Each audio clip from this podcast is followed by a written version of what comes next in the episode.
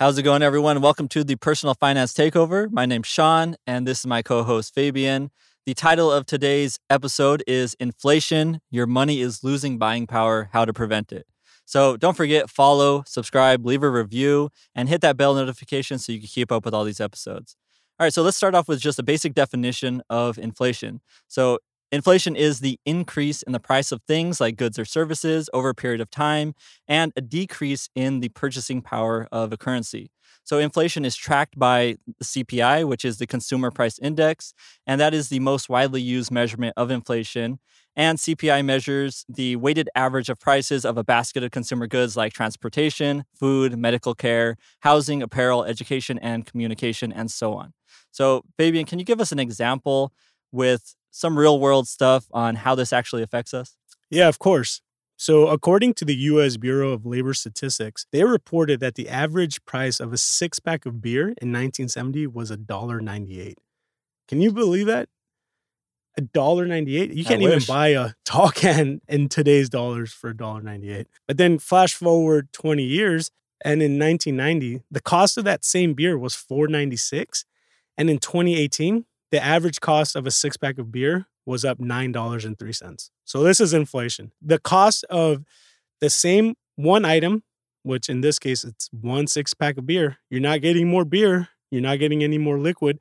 It's still the same six pack that you bought back in 1970 and now in 2018, but the price has changed significantly. So it's gone up from a it went from $1.98 up to 903. The reason this is important and for when it comes to personal finance is that as you're planning for your future, this is going to continue going. So inflation is something that we can never avoid. It's it's going to happen. You know, the price of goods is always going to increase. So we got to make sure that, you know, the money we're making today, we're putting it to work so later in 30 years that we're able to buy more stuff with the money we have currently today. Yeah. So what does this mean for your money? Is if you let your money just sit in your checking account or under your mattress, it will lose buying power over time. So currently, even if you do a high yield savings account, that's still not enough interest because the current average APY at the time of this recording is only 0.5%. Also, at the time of this recording, the current average inflation from January 2021 to the end of August 2021, it's 3.9%. So that high yield savings account is just not cutting it. Yeah, so let's think about that for a minute. So if we put our money and let it sit in a high yield savings account. You know, we take all of our life savings and let it sit there. It's going to grow. We're going to get interest on that money. We're just going to get 0.5%. However, if the cost of goods is going up by 3.9%, then we're losing 3.4% of purchasing power. And this is important to keep in mind because as you're building wealth and you're saving your money, you want to make sure that you're investing it properly to outpace inflation. Last thing you want to do is put all this efforts into saving money, all these great plans, but just have it sit in a account that is not providing you enough interest to outpace inflation. So the good thing is we got a couple ideas for you guys, a couple topics as to how to protect your money's value and what to do in order to outpace inflation. All right, so pretty much inflation it's a natural occurring thing in the market economy. So there are many ways to hedge against inflation. A disciplined investor can plan for inflation by investing in certain assets that outperform the market during inflationary climates. So the first one is going to be investing in one of my favorite things, it's the S&P 500 index. So that is investing in the top 500 companies in the US.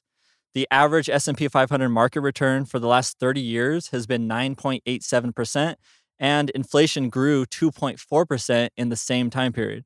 So if you adjust for inflation, the S&P 500 still returns you a 7.47%. So investing for the long term will protect your money and it'll outpace inflation. Another strategy that you could go about is investing in commodities. So commodities are a broad category that include grain, precious metals, electricity, oil, natural gas, and commodities and inflation have a unique relationship. Here, commodities are an indicator of inflation to come.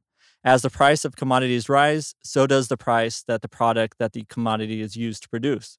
So, investing in companies that work in these sectors, there are ETFs that track commodity indexes that you can invest in and make it easier for you to invest. So, yeah, the, the key takeaway from the two um, topics that Sean just covered, you know, just invest your money.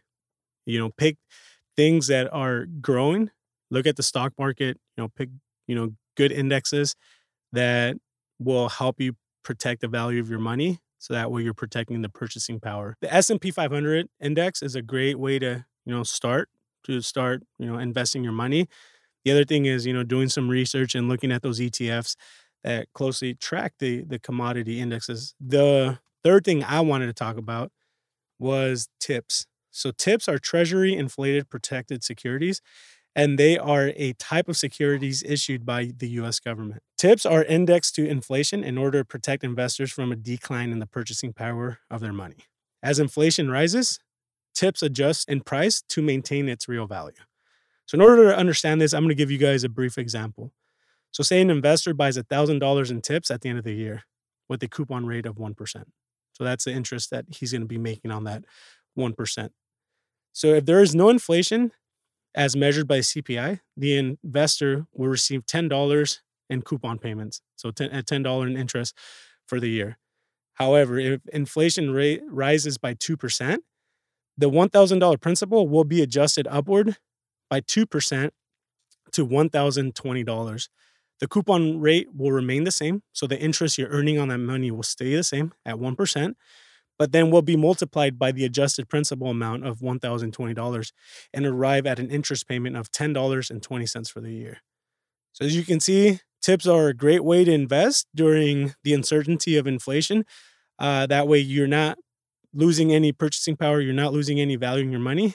This will automatically adjust to that, and you will continue growing your money. So, that's just a, another example of, of what to look for when when planning out how to to beat inflation. And then another strategy will be real estate income. So, buying properties to generate cash flow can be a great thing. Even if the property value remains sideways or declines, you'll still generate income from your renters. So, if your property is $500,000 when you buy it and next year it's still $500,000, it's going sideways, it's okay because you're making money off those renters. If it declines, that's okay as long as you don't sell it in a decline. You're still making money off your renters and you could just wait for it to go back up in the future. So make sure that your incoming cash flow exceeds your expenses for the property. You don't want to be making less than what the mortgage costs and the property taxes and the insurance on it. So just make sure that you're making enough to cover what you purchased. Yeah, and another thing to to look at to kind of hedge inflation is real estate investment trusts. So these are also known as REITs. So a real estate investment trust is a company that owns and in most cases operates income producing real estate. So one thing to note is that by law, these companies are required to pay 90% of its profits to investors in the form of dividends. So these trade just like stock on most stock exchanges. You can buy, you know, the stock, buy it, sell it. The one strategy to do with REITs though is to buy it and hold it for the long run because most companies pay out dividends every month or every quarter or once a year. So it's a good way to get some passive income. So getting paid out for the, the, the value of of the stocks that you're holding. And over time, the value of that stock will does tend to go up as well. Not always, but it does if you hold it for a long period of time. So another way to, you know, try to beat inflation so that way your money is not losing purchasing power as you're letting it sit in in a bank account or under your mattress. All right, so in closing, don't let your money lose purchasing power. So put your money to work and keep up with or outperform inflation. Last thing you want to do is you worked hard for this money, you let it sit, and now you don't have that purchasing power to, to buy things. Until next time, peace.